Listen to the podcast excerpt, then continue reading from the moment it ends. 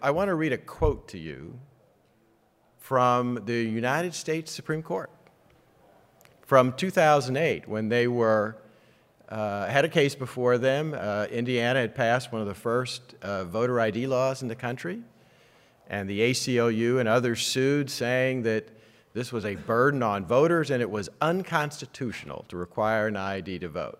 You know, it's not unconstitutional, they don't think, to require you to show an ID to exercise your Second Amendment right, but to vote, it's supposedly unconstitutional. Well, the Supreme Court said no, it's not unconstitutional, and they said this. It remains true that flagrant examples of such fraud in other parts of the country have been documented throughout this nation's history by respected historians and journalists, that occasional examples have suffered in recent have surfaced in recent years that demonstrate that not only is the risk of voter fraud real, but that it could affect the outcome of a close election. And we have close elections all the time in this country. Um, I, I'm constantly faced with people in the media and reporters calling me and saying, There's no voter fraud. It doesn't happen. Why, why are you spending all this time on this? And uh, I'm constantly reminded that no, it, fraud just happens. If you doubt it, you know, look at the North Carolina ninth congressional race, uh, 2018, just four years ago, in which the election was overturned because of organized, uh, widespread absentee ballot fraud in election uh, that the margin of victory was only about 900 votes. Or just a couple, uh, month or two ago, the, the Compton, California city council race was overturned by a judge in an election where the margin of victory was one vote. And the city council member who won that election pleaded guilty to uh, fraud along with a number of other individuals. And how did they commit fraud? Well, they used absentee ballots, but they engaged in voter registration fraud. They all claimed to live in Compton when they didn't actually live there. Or here's a case that I'm sure you didn't hear about because the media doesn't cover this.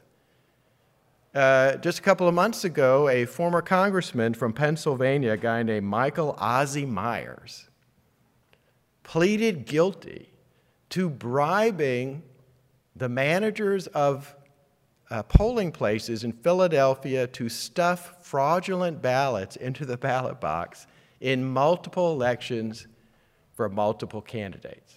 Now, I said former congressman. He now works as a political consultant and has many clients who are candidates.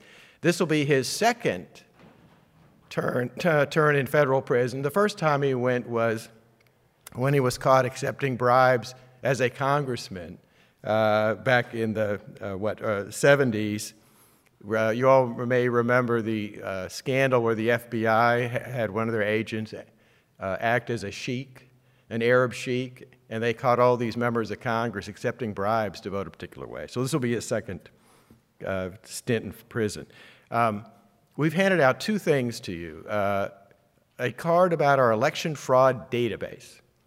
Uh, we, a couple years ago, started a database of proven cases from across the country.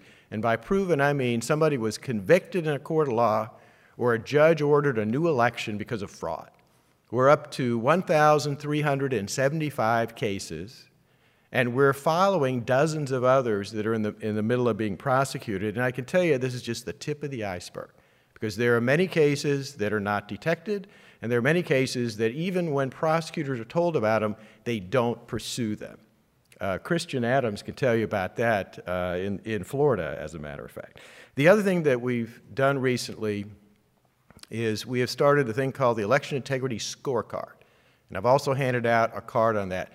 Um, you can go to our website. By the way, on the database, you can go to our website, click on any state, and it'll bring up a list of all the cases in your state. Um, the scorecard rates every state in the country on how good their laws and regulations are to preserving the honesty of the election process. Uh, you can look up any state, you can see how good or how bad they are. Um, the, the best states in the country only uh, rank in the low 80s out of a possible 100 points. Uh, still, it's better to be in a good state like that, like Florida, than in a state like Nevada or California, which are at the very bottom of the list. Uh, Hawaii is the worst state in the country. Their score was a 26 out of a possible 100 points, which tells you uh, how bad the laws are there. Now, voters actually agree with all of us on this issue, and that's important for you all to know because you're constantly seeing negative stories in the press attacking conservatives on this issue. What you need to know is the polling shows that voters want both, both access and security. For the last 10 years, the left has been saying that requiring an ID, that's voter suppression. Well, the public doesn't believe that. Uh, the last poll I, I, saw showed 84% of people say voter ID, of course, that's common sense. And that's a majority of Republicans, Democrats, independents, and it's a majority of uh, black voters, white voters, Hispanic voters. Uh, people think that's just something that should be a standard part of voting and elections, and they don't believe what the press and the left is telling them about it. Now, you've got four really good speakers here, experts, uh, who to talk to you about the, the, the four areas where we're fighting about this because we're fighting a battle on four fronts. We're fighting a battle in the grassroots and with the public on this issue. We are fighting a battle in the financial area because the amount of money being used to fund the left to, for example, sue states that do the common sense things like put in voter ID is tremendous. You're going to be shocked at how much money the left is pouring into this. We are fighting in the courts because every time any state passes any kind of common sense reform, they are sued by a dozen left wing organizations and these days also the Biden Justice Department. And we are fighting a fourth battle in state legislatures all over the country, and we're going to talk about that too. Uh, I'm going to end by telling you this. Um, You've been at a conference now for this is your third day, and you've been hearing about a lot of very important substantive issues in our culture, in our society, all these things that anytime the government is involved in any of those things, the only way you're going to get them changed is if what? We can actually elect people who have the right views, as we believe, to solve these problems.